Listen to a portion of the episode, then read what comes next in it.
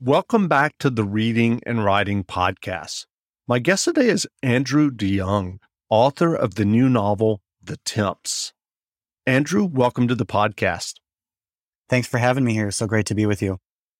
Absolutely. Well, if someone listening hasn't yet heard about your new novel, The Temps, how would you describe the novel?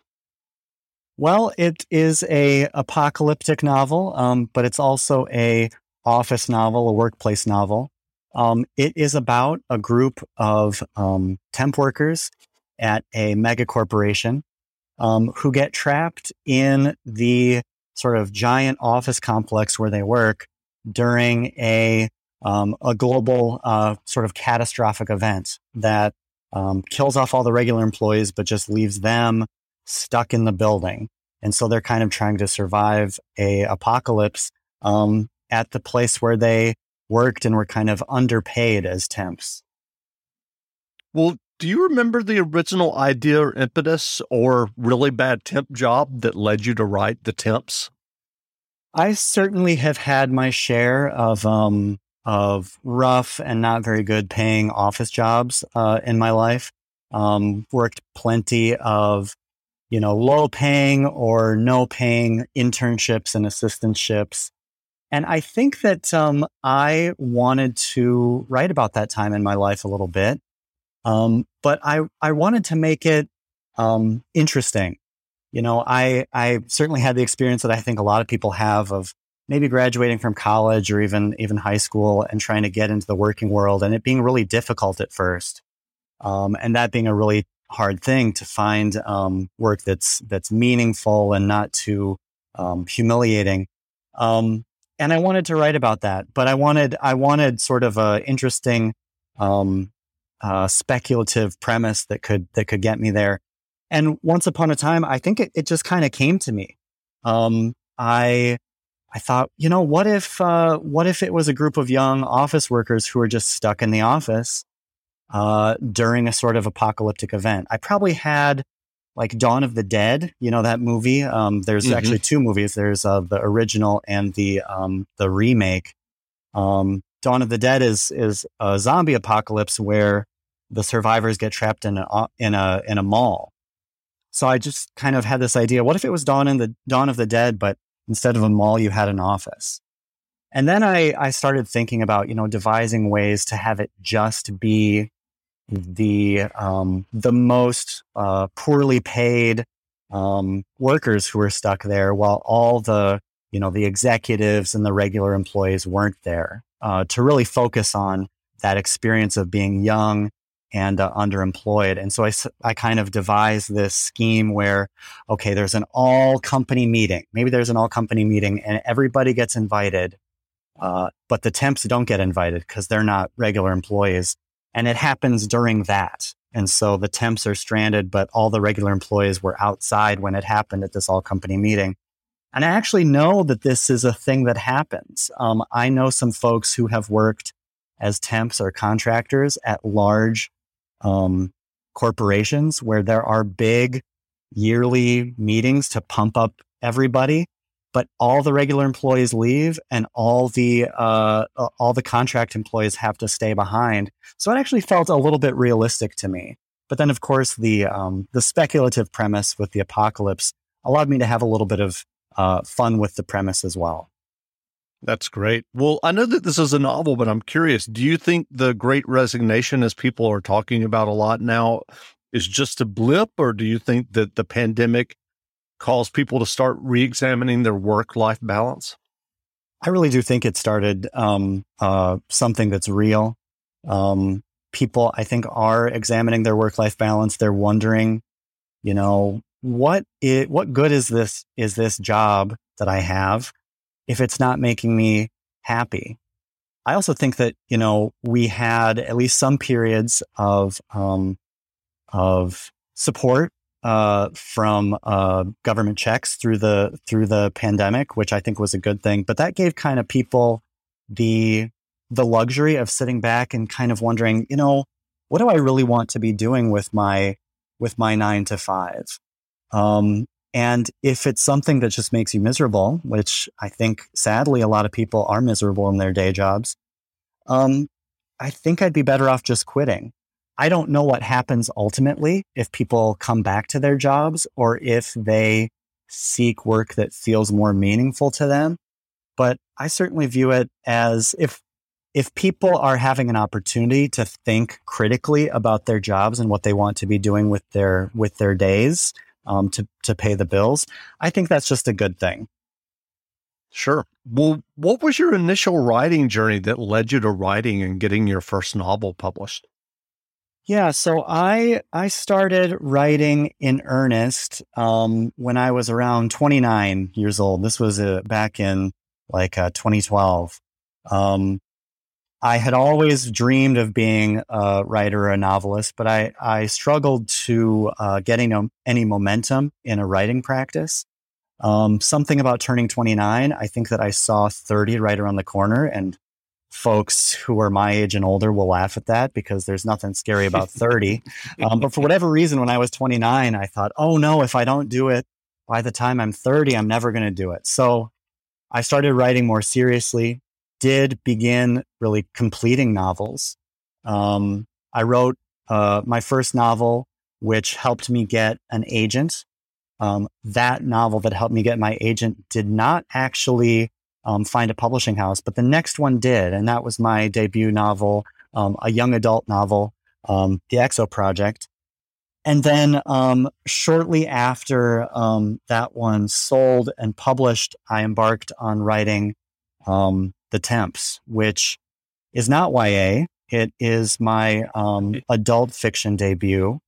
Um, interesting, uh, interesting writing journey with the Temps actually is that when I showed it to my agent, I really loved the book. And I showed it to my agent. You know, I said, I'm really excited about this. This is what I want to be doing next. He didn't really like it. And um, after discussing it, I realized that he wasn't going to be a good advocate for it or for me and I we parted company. Um, and I actually that was a scary thing because you know uh, for for your listeners who don't know, agents are really important in getting published. But I I kind of went on out on my own, began submitting to new agents. Eventually, did get another agent, but the way that this novel came to be is that I actually submitted uh, it without an agent. I submitted it unagented to um, Keylight uh, Books, which is an imprint of Turner Publishing, and they picked it up off the slush pile. Um, so, really, kind of an interesting journey through my first book and now in my second published book. Um, that has kind of been bumpy, but ultimately took me to here where the where the book is is coming out, and I'm pretty excited about it. That's great. Well, are you working on a new novel now? I have a couple uh, books that are kind of in the can, so to speak, and that are um, being submitted to various places. Um, and I'm thinking pretty hard about what I want to do next. There's a couple ideas that are kind of knocking at the door. One is a little bit like the temps, which would be um, something that kind of engages with weird uh, corporations and the sort of um, uh, sort of paranoia and dystopian um, environment that can that can come about in 21st century uh, capitalism. And then there's some that are a little bit more uh, maybe crime focused. Um, but I always I need to be working on something, um, and um, so it's just a matter of picking picking what's next.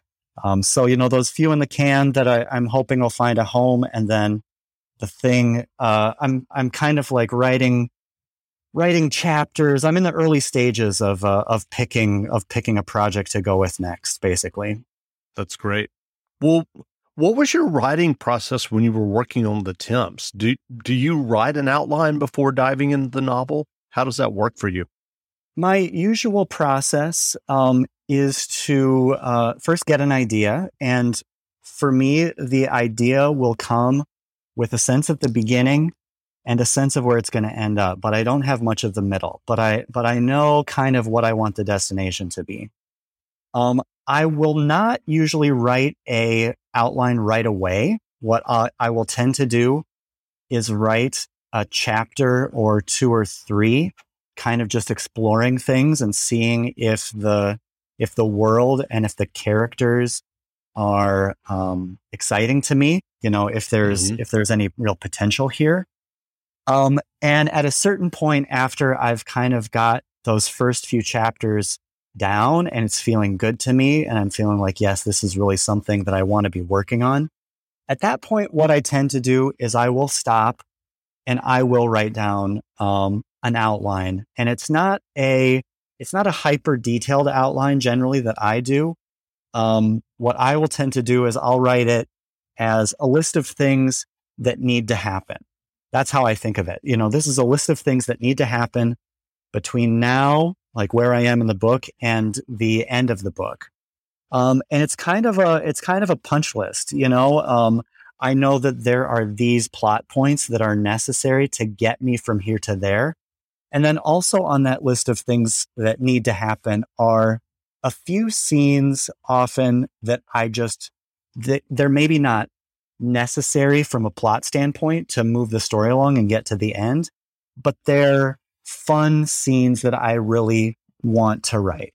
So at that point, I've got my outline, my list of things that need to happen.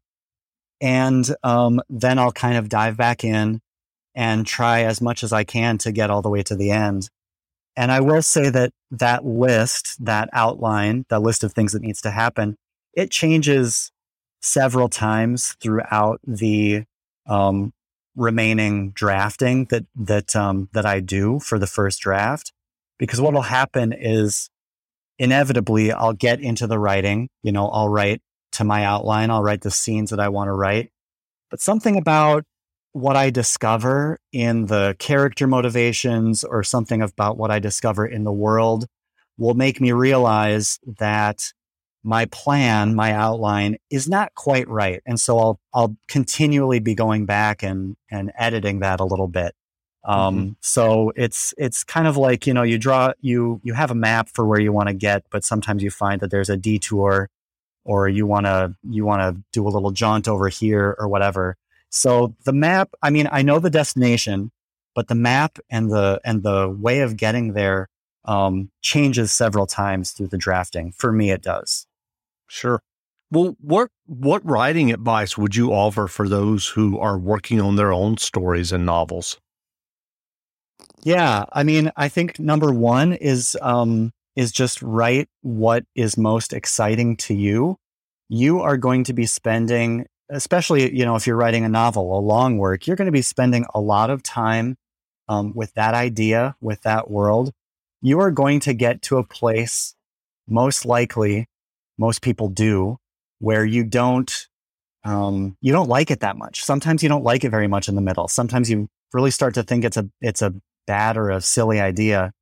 So the best thing you can do for yourself is just pick something, pick a story idea or pick a character or a world that you really have a burning need in yourself to write. Um, because during those um, difficult times in the middle, um, that feeling will help carry you through. That real burning desire to kind of get this story out um, is something that can carry you through. Um, I would say another one is um, is uh, try to write the book that only you can write, or if not the book, like not an idea that only you could have necessarily, because I think that a lot of people could maybe write the same idea a different way, but write it in a way that only you can write it. You know, bring your own obsessions and your own point of view to it, because that's another thing that I think will give you some momentum in your own writing and hopefully will uh, give um, some interest to the world as well, because, you know, you're the most unique and valuable thing that you have as a writer. And then my last piece of advice is one that I give pretty often. And that is to, um, when you're setting goals for daily or weekly writing, it sound, it's going to sound ironic, but I actually think that it is better for people to set modest daily goals or weekly mm-hmm. goals mm-hmm. than really um, stretch daily or weekly goals. For a long time as a young writer, I thought that I should be writing a thousand words a day or something like that. Mm-hmm. That, you know, that's not a bad goal. And sometimes it's really easy to hit that, but sometimes it's pretty hard. And you don't really need to be in the position of, you know, getting 800 words or whatever the amount is and then beating yourself up about it because that will start to give you negative associations and sort of guilt associations with the act of writing. Mm-hmm. I find it's much better to set a goal of whatever is less but achievable for you and just keeps you with some momentum 250 words a day, 500 words a day, uh, three times a week, four times a week, whatever, whatever it is.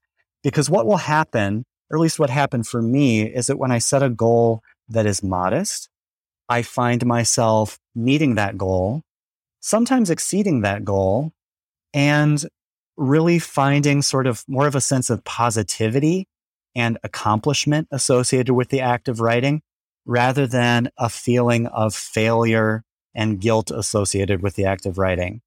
And the fact is, I mean, with that positivity, um, small progress applied over time can really get you pretty far. It doesn't need to be huge word counts every day, and it doesn't even need to be every day uh, of the week.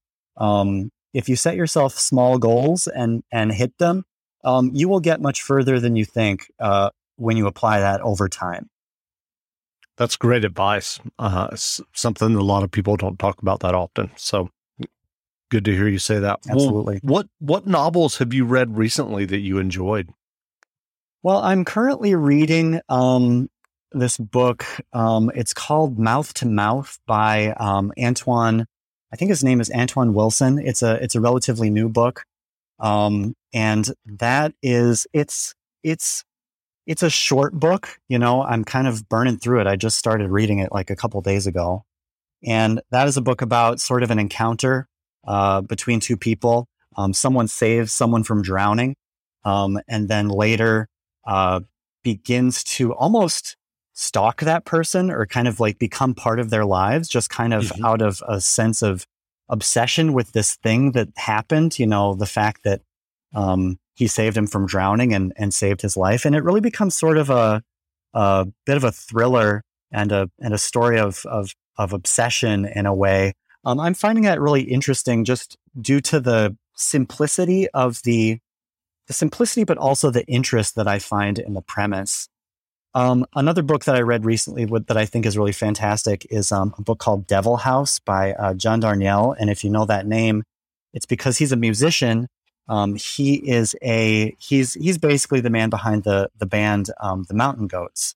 Mm-hmm. Um, but he's also a novelist. He wrote um, a couple novels before Devil House, and it's it's kind of a horror uh, uh, premise um, where you know someone is is occupying a house that might be haunted. You know, it has something to do with the satanic panic of the of the 1980s and 1990s.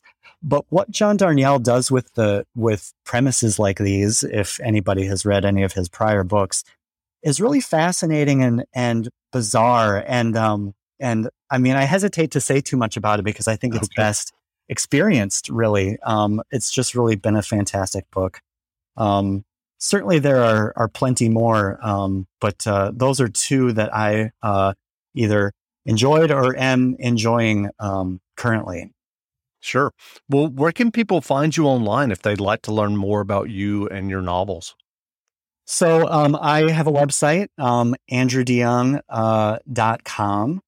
Uh, um, I am on uh, Twitter at Andrew J. DeYoung. Um, I've got the J in there um, because someone else has Andrew DeYoung. I imagine a lot of authors and have this problem, but um, nonetheless, that's where you can find me. I do have a um, a uh, email newsletter, uh, Substack actually, um, which you can just find at andrewdeyoung.substack.com. Uh, generally, there, what I write about is um, is movies and uh, TV shows. Um, but I'll probably have some pieces up that have a little bit to do with the with the book um, over the next uh, few weeks here, and maybe by the time um, your your listeners get around to it, there'll be plenty of writing about about the about the novel. Um, so, I mean, certainly always looking for more um, subscribers to that um, because, uh, yeah, it's a really enjoyable thing that I get to write about stuff that I'm interested in and just have an audience for it. I think those That's are the main great. ones website, okay. newsletter, and Twitter. That's great. Well, again, we've been speaking with Andrew DeYoung, author of the new novel, The Temps. The book is available now, so go buy a copy. And Andrew, thanks for doing this interview. Thanks so much, Jeff. Appreciate it. Great. Jacob pushed the cart through workspaces and conference rooms and cafeterias, supremely alone. The office space was a patchwork of walls and hallways and doors, open floor plan desk pools, cubicle farms, private offices, kitchenettes, collaborative spaces with funky couches and whiteboard walls. Mostly these rooms were empty, but sometimes Jacob sensed human presences nearby, the tap of computer keys at the click of a mouse from behind a chest height partition wall, a cleared throat from inside a private workroom, the shape of a rounded back, head and shoulders hunched, turned inward toward a screen. Red badge workers like him left behind under the buzzing lights of the fluorescents while the regular employees went to their special meeting in the sun. In one room, Jacob met eyes with a girl walking to her desk with a mug of freshly steaming coffee clutched in one hand. Golden hair tumbled curling onto her shoulders, and oversized nerd sheet glasses arched from her eyebrows to below her cheekbones. She smiled awkwardly, then angled her eyes downward and kept walking. Jacob looked at the address code on the next piece of mail then consulted his map. The delivery was almost at the other end of the wing, near the amphitheater. Not wanting to walk such a long distance, through that maze of rooms and winding cubicle lanes, he moved toward an exit door and pushed through, back to the open concourse. Above him, the ceiling vaulted almost comically high, hundreds of feet over his head. He was reminded once again of cathedrals, of the European churches he'd once visited during a semester abroad. Jacob remembered little from these tours, couldn't remember any of the facts the tour guides had offered about the building's design and construction, except one. The height of a th- cathedral ceiling was intended to draw the eyes up, to usher supplicants from lives of bleak medieval deprivation into hallowed sanctuaries of awe. Perhaps this was the purpose of the Delphi building's design, too to awe the corporate Jones walking beneath those high ceilings, to intimidate them into states of docility and obedience. Jacob walked almost to the top of the wing, then found a door back into the offices. At that moment, a low thud drew Jacob, Jacob's eyes up, past the cubicle walls to the tall windows looking onto the courtyard. The sound of thumping bass was coming from the direction of the amphitheater. They were playing music at the all company meeting. Jacob grinned, then laughed aloud as he pictured the mailroom lady, her name was probably something like Irene or Carol, he'd decided, waiting for the Delphi CEO amidst millennials and Gen Zers as pump up music blared from speakers. He recalled videos he'd seen on Facebook and Twitter, viral at first, then ubiquitous as memes, of product rollouts at tech companies. Executives shouting into headset mics as employees screamed like tween girls at a boy band concert. Steve Jobs accepting adulation from throngs of tech journalists Bill Gates clapping his hands and dancing awkwardly on a stage. Jacob walked toward the windows, then left the mail cart behind as he went right up to the glass. Abandoning work so soon, slacking his first day on the job, but he wanted to see. The amphitheater was sunk into the ground as Jacob had suspected. His view out the window was near the back of the amphitheater, with rows of benches leading down, concentric semicircles following the line of the building as it angled to a point at the top of the triangle. The slope of the ground sunk down below the level of the floor Jacob stood on, revealing a sublevel below his feet. From front to back, the theater was at least 500 feet long, seating thousands of employees shoulder to shoulder. The back bench of the amphitheater began about 20 feet away from him, separated by a thin strip of grass. Jacob put his hand near the glass and waved, testing to see if, it w- if he was visible through the windows. But nobody, not even the employees sitting closest to him, made any sign of seeing him. They kept their eyes forward, craning over the heads of the people in front of them to wait for Tristan Brandt to take the stage. The windows were all one way glass, tinted but transparent from the inside looking out, opaque and mirrored from the outside looking in. Jacob was invisible, anonymous. Then below there was a commotion, the thousands of employees standing and applauding, faces flush with sun and adulation. Jacob looked down, eyes darting to find what was creating all the excitement. Then he spotted him, a man walking to the stage, waving. Employees in the benches nearest Brant clustered and reached toward him. He reached and grasped at their hands, accepted their touch on his back and shoulders as he made his way to the lectern. Brant wore blue jeans and an unbuttoned gray sport coat over a white collared shirt. Jacob couldn't quite see his face. His view was obstructed by the hordes of Delphi employees mobbing him, hoping for some contact with the CEO. But in glimpses, he got the impression of a fit man in his 50s with thinning salt and pepper hair. Throughout the amphitheater, employees stood, clapping and whistling in a standing ovation that went on for minutes even after Brant had leapt on the stage and taken the lectern, and that might have gone on for several more. Might have, that is, if the poisonous yellow mist hadn't descended.